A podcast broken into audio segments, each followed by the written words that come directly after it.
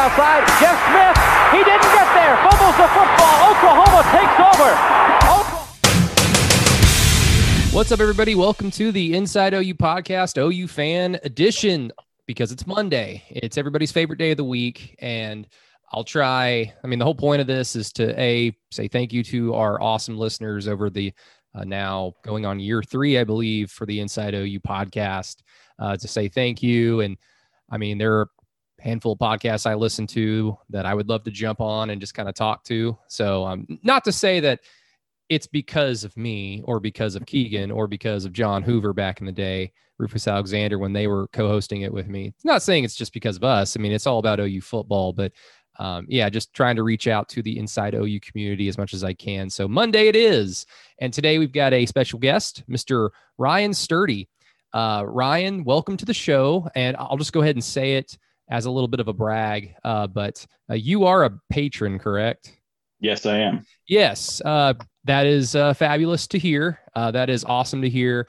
Uh, so you basically get to hear me complain not once but twice a week. So uh, you deserve some type of trophy at this point. I like I like the Inside the Keyhole podcast. A lot of good information on there. Not everybody gets, so I enjoy it. Hey, I greatly appreciate that. So, uh, um, yeah, if, if you still haven't jumped on or don't remember us talking about it a zillion times, uh, through the keyhole on Patreon, four dollars a month, five dollars a month, just extra OU content from Keegan Renault and I. We have a lot of fun doing it, so uh, just give it a look. And if you'd like to, we would greatly appreciate the support. But uh, enough about that, Ryan, because the show is basically all about you and your OU fandom. Now, Yeah. according to your Twitter account, your Twitter handle, which is you can find Ryan at Sturdy Ryan. That's S T U R D Y R Y A N, because I know some people spell Ryan kind of interestingly. Uh, so it's at Sturdy Ryan 96. So I'm assuming the 96 means the year you were born. Yes, it is. I'm Yeah. years old. So Yeah, you so you got to avoid uh, the dreaded 90s. Uh, Yes. n- not even just by proxy, but by because you were three years old ba- basically when Bob Stoops was hired. So I'll just kind of Yes. start from there. What is your earliest memory of being an OU fan? uh, it's gonna have to be the uh, Statue of Liberty against Boise State. Oh no. Yeah, unless it might have been that, or it might have been the game that Adrian Peterson broke his collarbone. It was one of those two games. I can't remember which one was first, but not great memories. No, not at all. And I guess like the demographic of this podcast, because I know we've got a few um, older generational fans that listen uh, to Inside OU, but you know most people on Twitter, which is primarily where we show this or share this podcast, uh, pe- most people on Twitter are kind of in your age demographic and my age demographic. So your millennials, your Gen Zers, Mhm. and so unfortunately for like the Gen Z population of OU fans, like I'm sure a lot of I'm sure a lot of like initial first memories are of the Fiesta Bowl or are of Adrian Mhm. Peterson breaking his collarbone. And I think I've told this on the podcast before, Ryan, but my first home game uh, at at OU uh, because I lived all over the map. My dad was in the Mhm. Air Force, but my first OU game in Norman was the Iowa State game when AD bro- broke his collarbone. And trust me, I thought I was just bad luck. yeah, yeah. My first game was actually the uh, when Demarco Murray broke that record against Iowa State uh, when we we beat him 56 to nothing. So a little different experience. there you go. Games go. That was a great first game for me. Yeah, I mean, my my first actual game was OU OSU in Stillwater when they won twelve to seven en route to the national title game, and um, I was ten. I think I had just turned ten years old, and that was Didn't really appreciate football yet. I I, I didn't really appreciate it at all, and I mean, God dang it! like the funniest th- the funniest thing though is you know OU beats Florida State a month later, and I'm happy, you know, but like I like you said, I'm, I wasn't that invested into it, and my dad was surely excited, and I just Mhm. kind of sat there and thought, oh, they're gonna do this all the time. and we're still we're still waiting, but uh, Yeah, it's Uh, been a minute. unfortunately, but hopefully 2021 is a much better, uh, much better outcome than what we've been accustomed to. But, um, I mean, with that, you know, the Fiesta Bowl, uh, being 2006 season 07 uh, year. I mean, so your wheelhouse is going to be basically uh, like the Sam Bradford years, the Landry Mhm. Jones years. I mean, is there anything that kind of sticks out from that era that has really kind of been your gigantic nostalgic go-to memory when you're thinking about all oh, the good old days even though ou's still very much in play for a national title mm-hmm. When you're that age and you you look up to these football players as heroes before you kind of hit your mm-hmm. early 20s and you're their age and they just become right. gifted talented human beings uh, when you're looking up to them like there's always something that kind of sticks with you in your in your memory that's not necessarily a bad memory like the fiesta bowl but a good memory i'm just curious what that is for you well, the first one definitely is is going to be that Iowa State game where Demarco Murray just scored a bunch of touchdowns, and that was awesome just to see it. I think that was his last year too. So, uh, and uh, De- Demarco Murray stuck out to me pretty much throughout his NFL career until he got to Philadelphia and kind of went down the drain there. But uh, oh boy, yeah, that was. And I'm not even a Dallas fan. I only rooted for Dallas those years while he was there. Um, and then that was that one year that the the the catch that wasn't the catch does. But um, yeah, so I, Demarco Murray was I'll go ahead and say it was probably my favorite player until Kenneth Murray came around.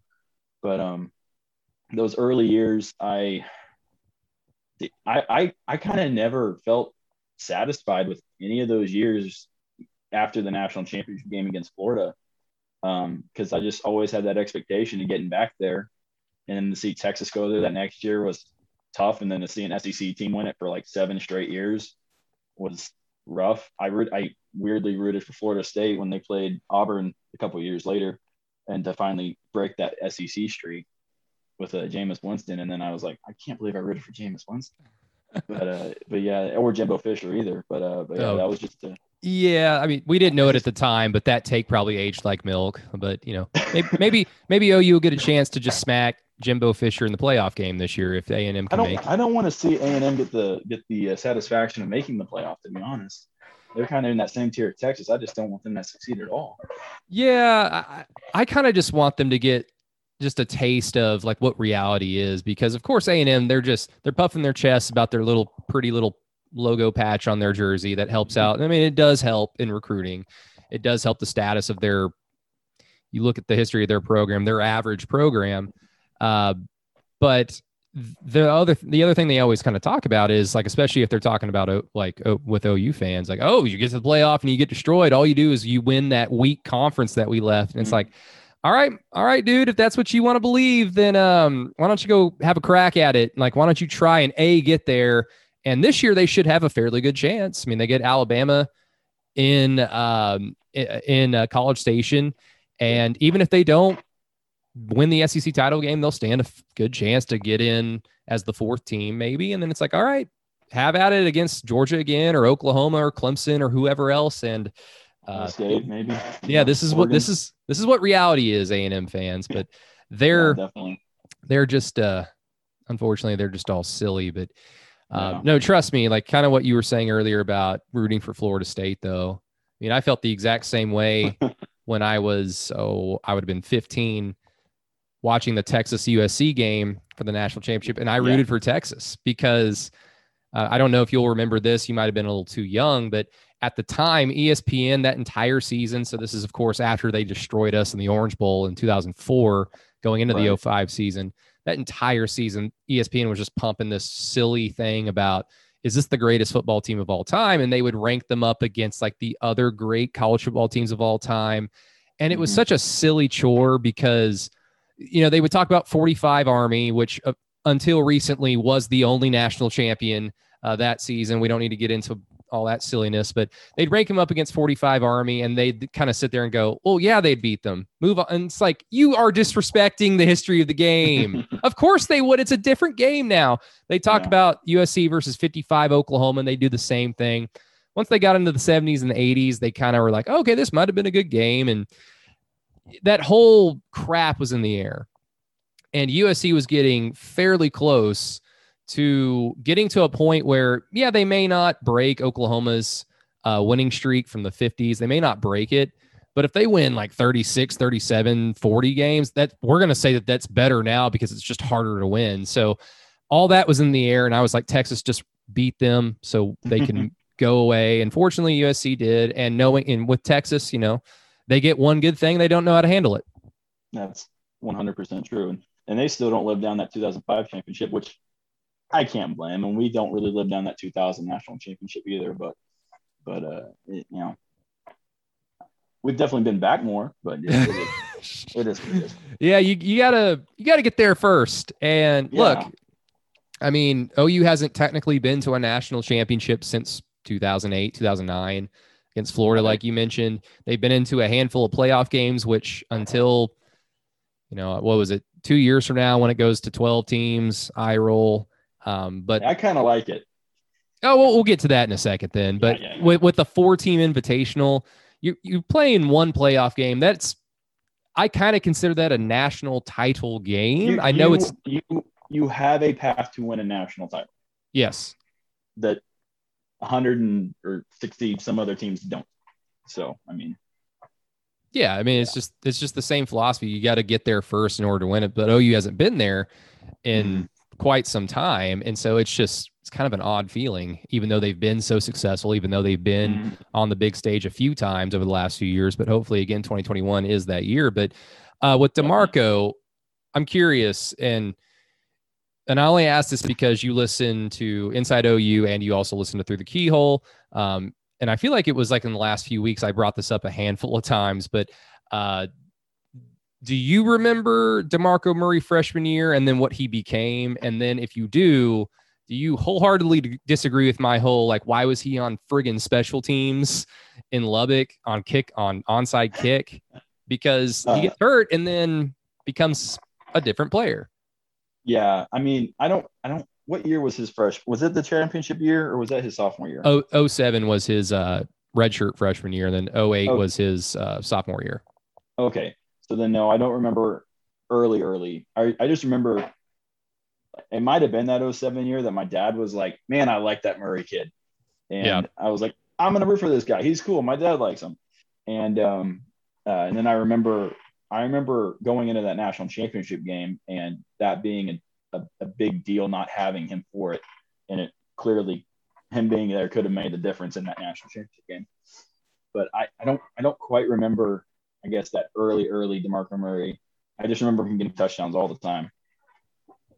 Yeah, he still holds the touchdown record. Probably will hold it for. You know, I, I mean, he played four years at OU We're- in, an- We're in an era. going to have a bell cow back as long as Riley's the, the coach. I mean, he's never going to have a one quarter uh, running back, and it's it's always going to be a rotation of two to three guys. yeah. And so that nobody's ever going to get that. I don't think. Well, I mean, do they count passing touchdowns? Like if you're a quarterback and you throw 40 touchdowns a year and you're let's say you're basically Landry Jones in a in a Lincoln Riley offense where you're you know you're good enough to put up numbers, but you're not necessarily good enough to demand first round draft pick in the NFL Right. draft. So he stays three or four years. If they count passing touchdowns, you could possibly see it broken. I just don't know if they count passing touchdowns for that type of category. Yeah, that's fair. Uh, I, it's weird how Lincoln can can basically make a wide receiver a running back and a running back a wide receiver just on you know, just the way that the play is designed and how intricate it seems that they are. Yeah. Uh, it's just kind of a weird, you know, that, that's a fine line that I don't really know if, if who who's the end all be all and who decides what counts and what doesn't as far as rushing versus receiving touchdown goes. Yeah. Well, There, Oh, go there ahead. are times I play I play NCAA football still. I still have a PS3, so I can still play NCAA football. And Mhm. um and uh, yeah, I there are times I'll play like an option, and it'll count those as passes. And then there's sometimes I throw a screen and it counts it as a rush. I don't I don't know. It might just be a glitch in the game, but it, it's just kind of a weird little situational. I don't know how that works. I remember the early decade big controversy once like the offenses started to become a little bit more air raidy, uh, Leach like Leach wise, like pure like Landry Jones throw the ball 50 times a game. And they do that little cute jet sweep where Landry would take the snap and just pat it to whoever was rem- running in motion. I remember him And- dropping one and it being a fumble, and we lost that game. It might have Yes. been against Notre Dame.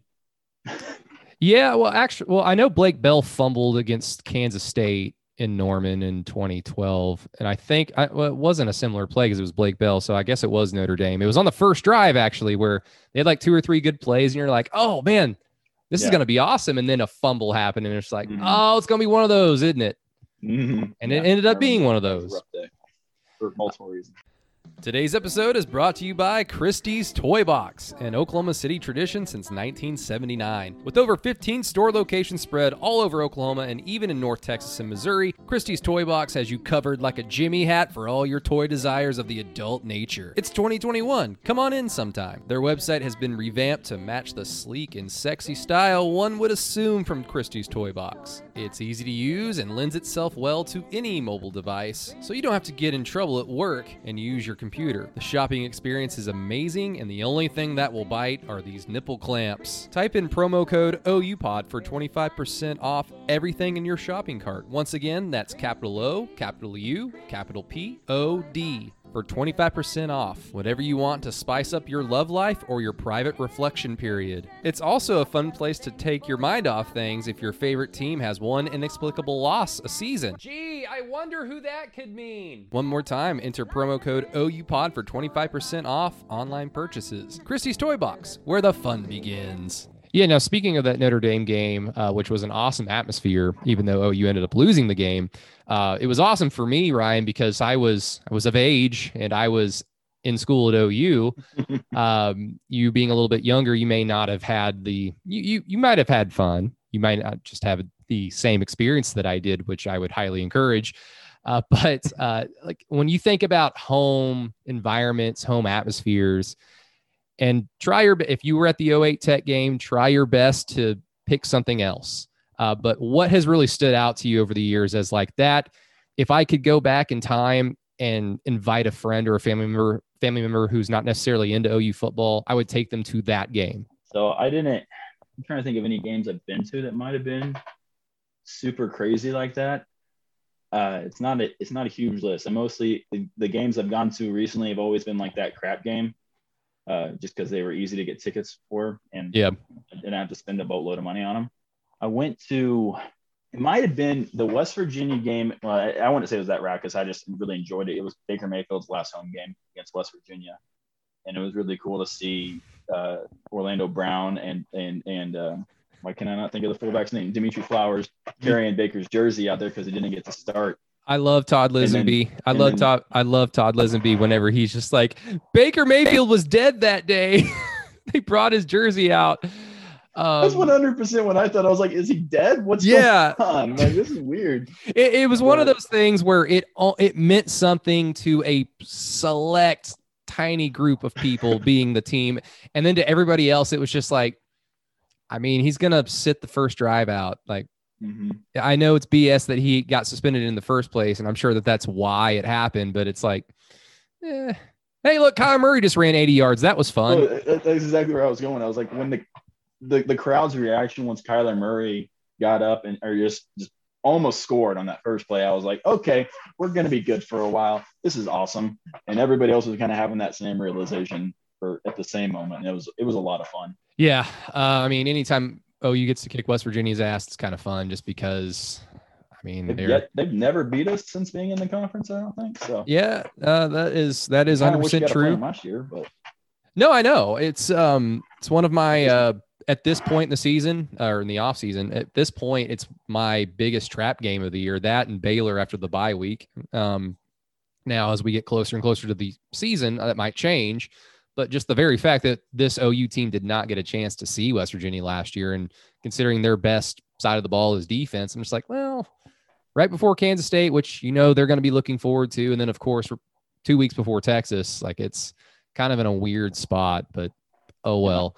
Um, what exactly does being an OU fan mean to you? And like I've told other guests that have jumped on here before you, Ryan, like that you can get as corny, philosophical as you want, or you can get as straight up as you want. This is all about you. Um, uh, let's see. I, I guess every time someone comes up to me and they're like, uh, you know, so my wife's about to go to Oklahoma State in Tulsa for grad school, and a handful of people have been like, "Oh yeah, I go Pokes," and I'm like, I just like to win, you know, and, and I, I you know, I, I just do that whole. I can't remember the last losing season. I literally wasn't alive, I don't think, for it.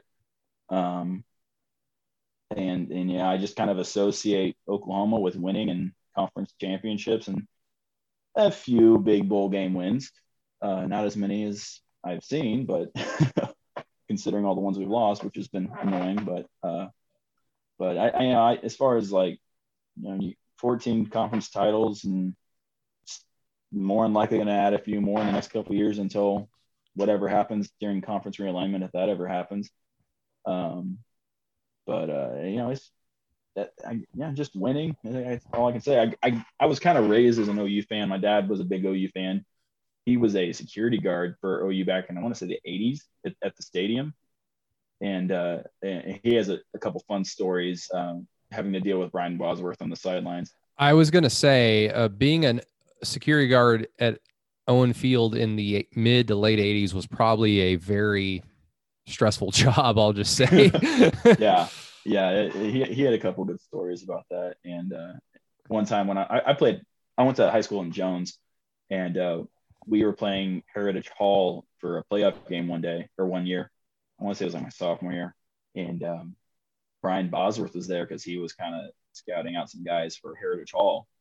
And so my dad, like, he was like, I probably shouldn't go say hi to him because his interaction wasn't really that uh, good back in the 80s. Oh boy. yeah. Is it worthy of podcast telling or uh, shall it I stay? don't know the details enough to. Uh, my dad passed away back in 12 in 2012, so I I, I won't I want to be able to get the exact details. Yeah. To be like 100 percent what happened. Um, but uh, I just remember him like kind of giving me a little. There's Brian Bosworth. We should go. no, I, like I, I'm sure your dad, but you know when he was working security, I mean you'd have to be big. Like you'd have to be a pretty big Oh, guy in order to uh, you know hold up your own in case of emergency. But even still, like we all know the stories about those OU teams and those and some of those players, and especially Brian Bosworth. They were on a lot more than chocolate milk and protein powder that back in Yes, those days. But That uh, is 100 percent true. Twas a Um, different time when football, college football players looked like T800 Terminators in their gigantic shoulder pads. like that's not that's not a kid. I'm not going to call him a kid. I remember when that uh, that uh, 20 for 20 came out on Brian Bosworth a while back, and they they showing the footage of him working out, and you're just like, that was not a college student. Yeah. I I just it was amazing. I can't even imagine being in class. Like if I was 21, 22 years old right now and I was at OU and I was in a class with David David Ugwoegbu, I'd be like, what the hell? Perrion Winfrey would be who gets me. Oh, That guy is a freak. Yeah. Uh, I mean, it's great that OU's got players like that now that are just so big, freakishly talented, uh, awesome on the football field. It's it's it's really good to kind of have that back over, you know, considering the last decade OU's had on- defense. But uh, you said Mhm. one of your favorite players was Kenneth Murray uh, after Demarco Murray. Uh, very easy player to root for, and one of the one of the few examples of a player kind of like well i i don't want to say kind of like Buddy Hield but kind of like Buddy Hield in that he as his career went along with buddy there was never any type of like oh he's going to be an nba lottery pick or oh he's going to play in the nba for a long time. It was just he's a nice little college player. Hopefully he develops. But he just kept getting better and he kept getting better. And then before long he became an nba lottery player. And if you were an OU fan at the time, if you were an OU fan at the time, you got to see Buddy kind of develop over Mhm. time, and it was kind of a cool little sight to see. Kenneth Murray, on the other hand, you know, as an 18 year old coming to OU, I mean, we all kind of had the understanding that if he is able to put that athleticism into play on the field and grow naturally, like he will be an NFL player. He just has the look. Uh, unfortunately for him, the first two years were inconsistent at best. And as we've figured out and found out, it was a lot more to do with not necessarily his inability to uh, play or understand the game. It was just the coaching. Coaching did not put him Mhm. in a great uh, chance to succeed.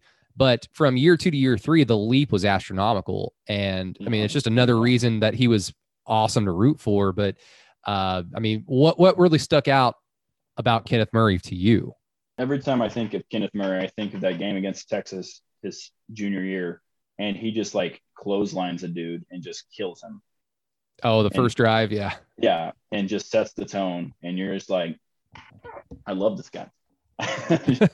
it, it, just it was it was a wonderful uh, sight to see him just flat out want to put that guy in the ground. I don't even remember who it was he hit, but it, uh, it, he just he was not letting him pass him at all and put him in the ground. And I feel like that is the level Kenneth Murray played with 100 like 100 percent of the time, 110 percent of the time.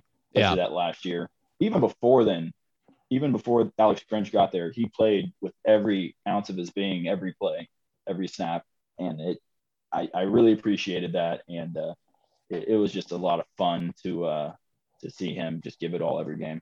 Yeah, and I, I remember like having conversations with Keegan and other, you know, some other friends during the first two years of Kenneth Murray, and you know, we'd be frustrated with the defense, and that would of course include Kenneth Murray. And Kenneth, Kenneth Murray made bad plays and mistakes, but again, like how much of that was him, how much of that was coaching. Uh, but we all kind of understood at the same time. Well, if he just gets to the combine, like he'll skyrocket up drafts or draft Mhm. boards because of how freakishly raw, athletic, and talented he is. He's got the Definitely. he's got great measurables. Like he'll be fine. You just hope that OU cleans up their coaching staff at some point so that he's put into better positions to succeed. And of course, thankfully, that's exactly what happened. And Kenneth Murray became a first round draft pick and has since gone on to, uh, you know, even though it's rookie year, Mhm. um, fairly successful rookie season in the NFL. Hopefully, a long career for him. But you know that Texas game. The interesting thing about that is it gets remembered as the CeeDee Lamb game, and rightfully so. CeeDee was the best player on the field, but I mean, Kenneth 100%. Murray on de- defense that day was the best player on the field, and then Jalen Redmond had three sacks. There were just like so many great individual performances that unfortunately needed to happen because Oh, you let a rather average Texas team kind of stick around, but hopefully Lincoln Yeah. Riley kicks their ass this year. that that game, that OU Texas game that year, uh, I think was really the coming out party for Alex Grinch's defense. That was wa- yeah. everybody everybody was like, okay, they got it. It's it's coming together. Let's let this roll. Like, and it, it, and it just got better and better every game from that point on. Until LSU, but that's Um, no, everybody knew what was going to happen. That was, it didn't help with the whole suspensions and stuff, but but yeah. oh yeah. I mean, it would have been interesting to see by how much OU would have gotten beat if um, Justin Broiles was not out there the entire time. But you know, maybe yeah, we still would have got beat. That you know, the only difference maker I can really think of in that game would have been uh, Ronnie Perkins. Ronnie uh, having DTY in the in the back end would have just DTY was huge. Yeah, and mainly just because I mean, God love him, Justin Broiles had to play, and it's just like, it's, it's okay. It? It's It was unfortunate. I, I wish I, I wish I was as good at football as Justin Broiles is. So again, no disrespect whatsoever. I wish I was as good as him at football. I will I- say, yeah, Justin Broiles got put in that game, but so did Woody Washington.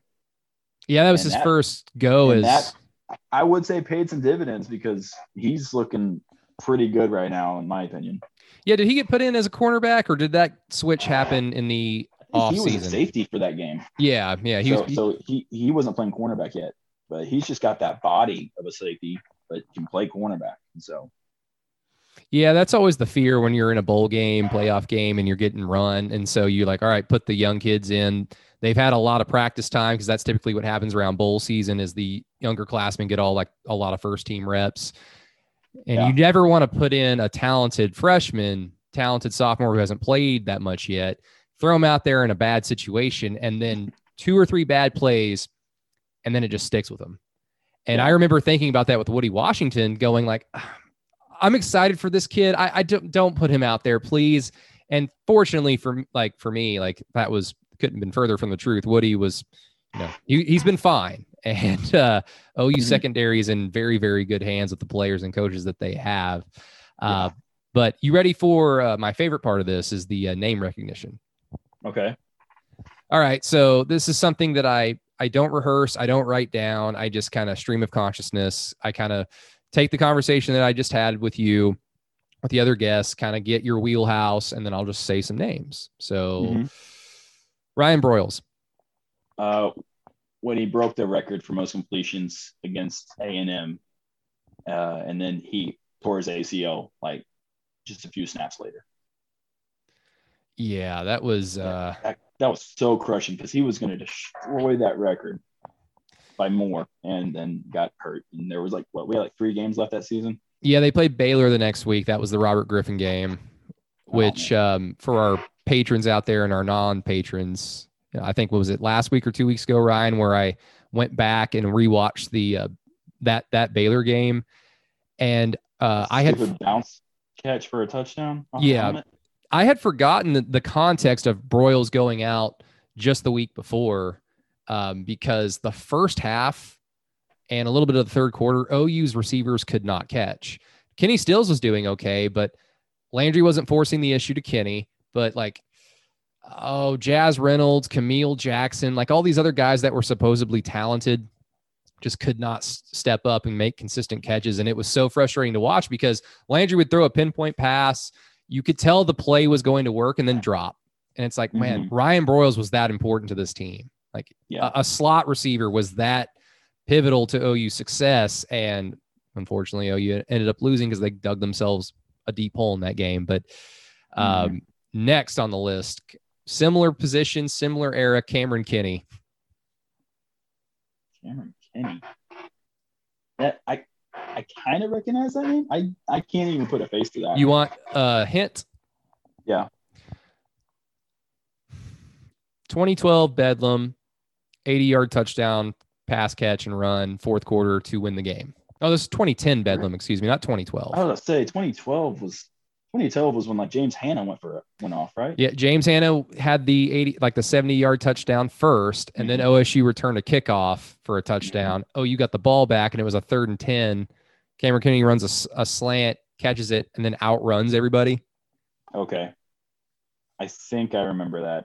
Not as well as the James Hanna touchdown, but I think I remember that. Wait, I, okay, I remember that now because my little brother, out of spite of my dad at the time, was an OSU fan, and mm-hmm. so he, he just wanted to root for OSU just just to be that guy. And uh, and I remember we were watching that game together, and James Hanna scores that touchdown, and I'm like, yeah, yeah, yeah, screaming and hollering at him. And then I remember that Oklahoma State scores, and he does the same thing back to me. And then I remember we closed it out at the end.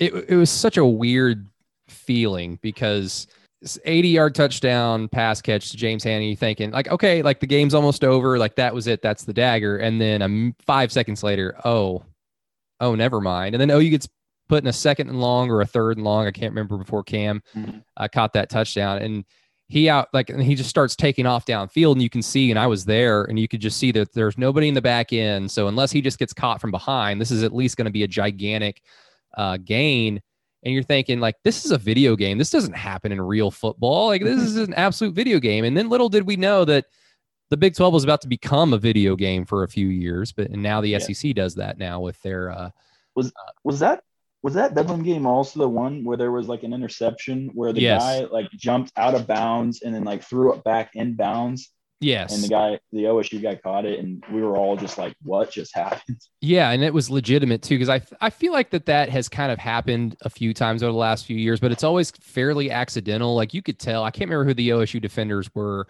but you could tell he's falling out of bounds and he just literally just tosses it back. Like that was legit.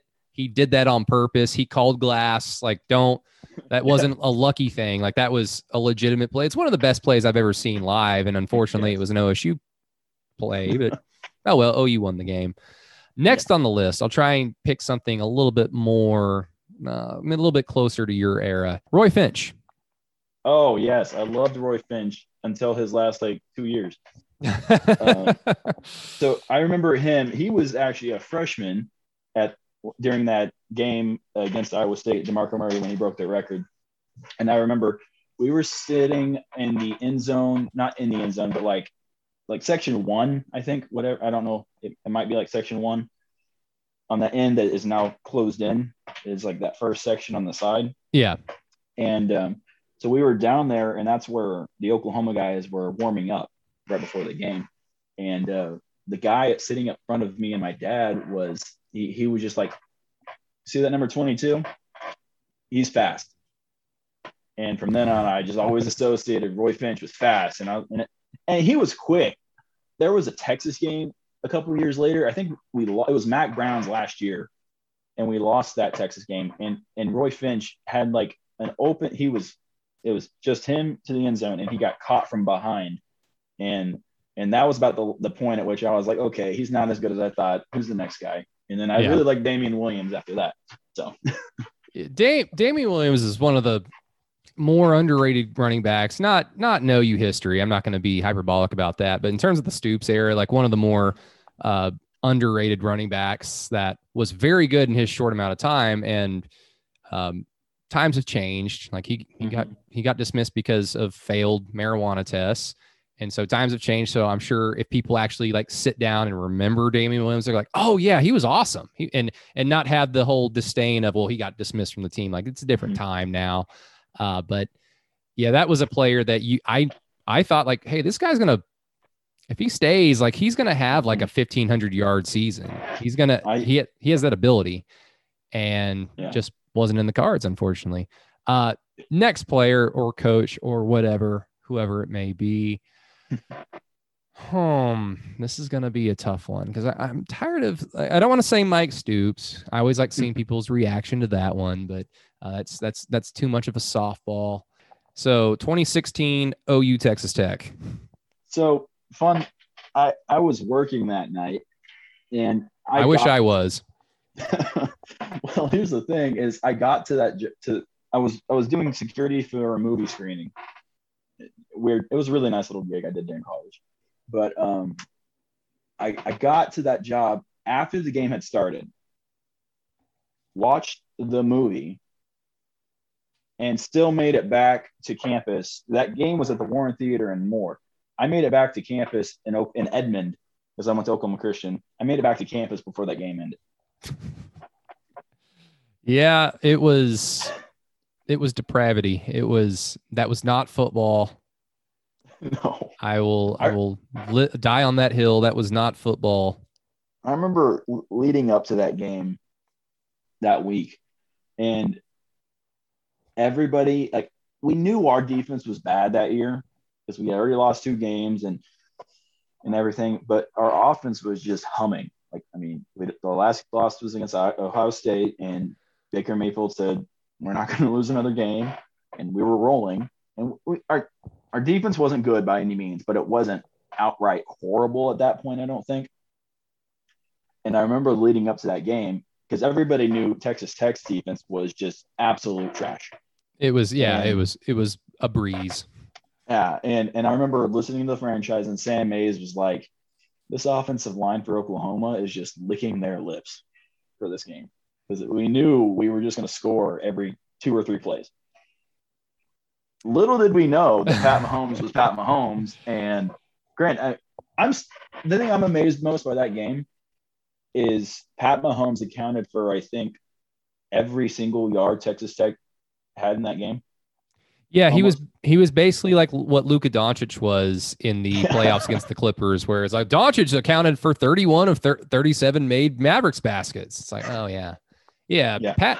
I remember thinking Pat Mahomes was good. I had no, I had Mhm. no notion that he was going to be what he became. I just thought he's a talented Texas Tech quarterback who's probably going to throw for 400 yards against us. But um, I mean, anybody could do that right now. And then it's just like, something. Yeah. yeah. So I guess like the added context of what Pat Mahomes became makes it a little bit more bearable that each team I think had I think it, I think they both had the same amount of total The yards. Exact like same- like 844. I don't know. yeah, it was it was a whole bunch of this.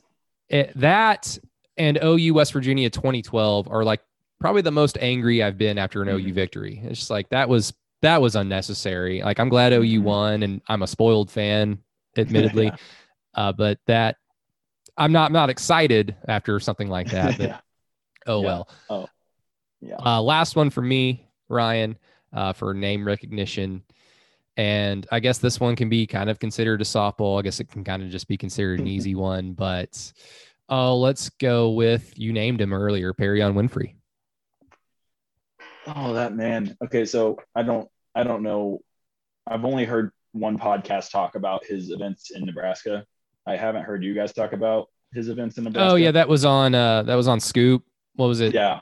I was listening to that when I was getting my tattoo to try and drown out the pain, and it did its job. So, uh, I mean, if Keegan wants to talk about it, sure, because I'm maybe Keegan heard that since he's more involved with recruiting. But that's you know that's you you can Yeah. mention it, like it's okay. Like Yeah, I'm I just- sure. I just, I, I, it's funny when I listen to the scoop and they're always like, "Man, he's just that guy. You just want to stay in his room and not do anything because he's gonna be like a first round, like top 20 pick, you know, guy who's just Quinnen Williams is kind of who I kind of associate with. him. Oh, that is a good name.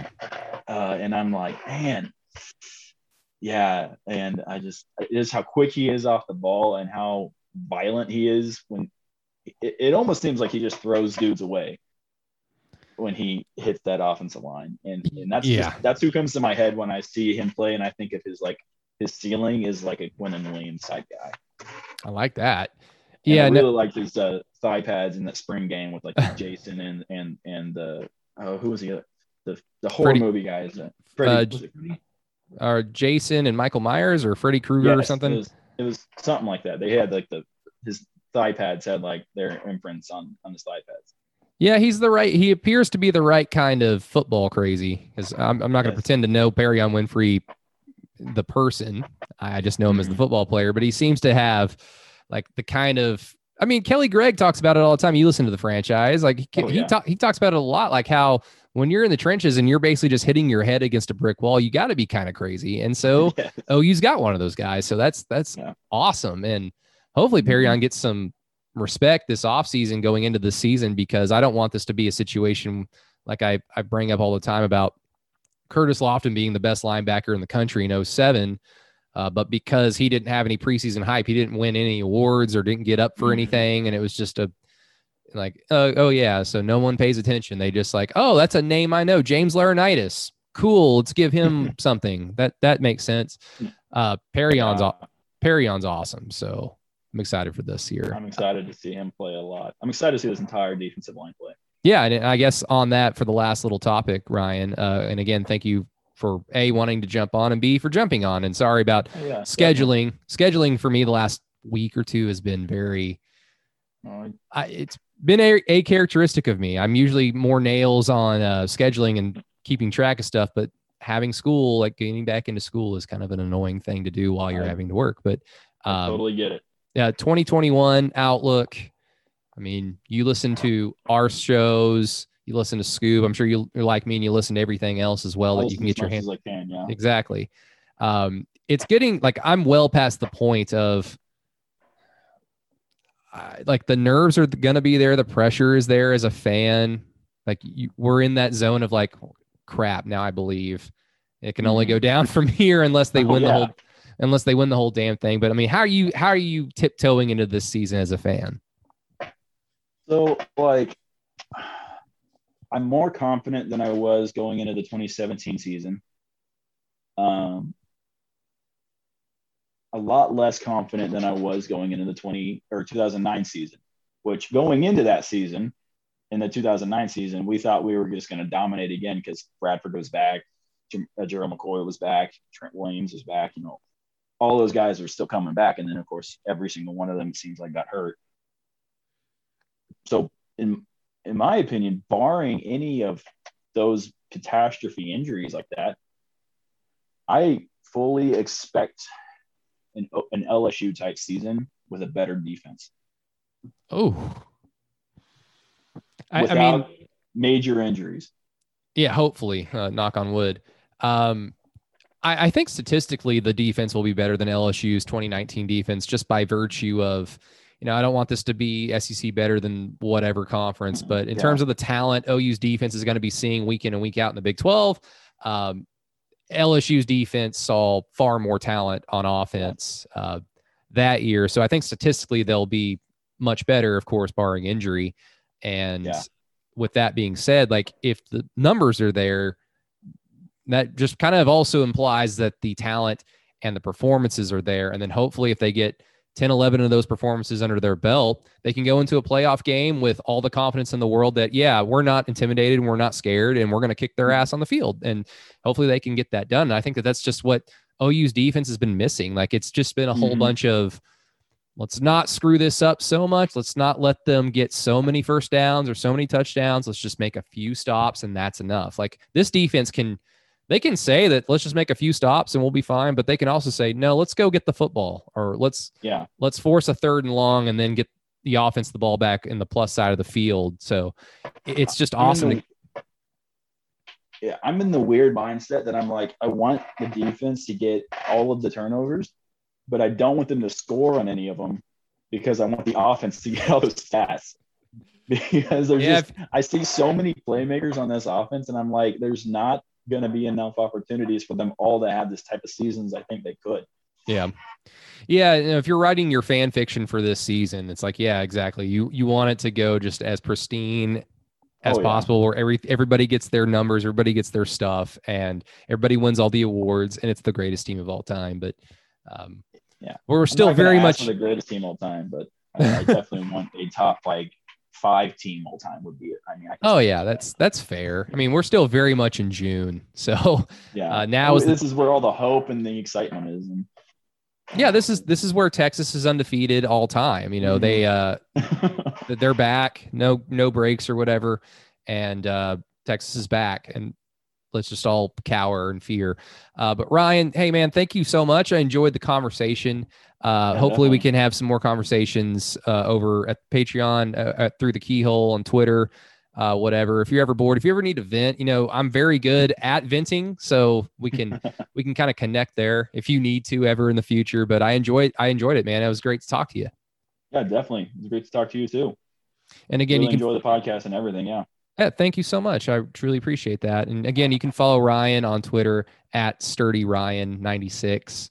I will Um, note I do not post much on Twitter. I'm I'm more of a uh, I just look for sports on there. okay, there, uh, that's how I started off when I first got Twitter back in what 2010. 2000, like I, I was like a lurker for a year, and then Uh, started tweeting. And then the Landry Jones era happened, and then I started tweeting more. And now I'm sure there are people who are just like, "Will you please shut the f up?" So uh, just yeah. don't If fall down that. period. If there was a period I was going to start doing that, it was the Mike Stoops era, and that's over. So don't have to worry about that.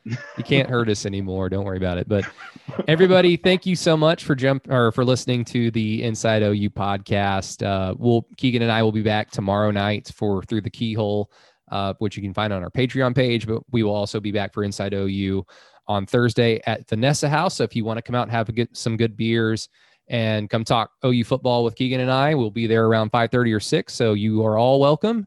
Uh, even if you're not 21, you can come into a tap room. You just obviously can't drink. So, uh, but if you do drink, please drink responsibly, of course. But everybody, thank you so much for listening.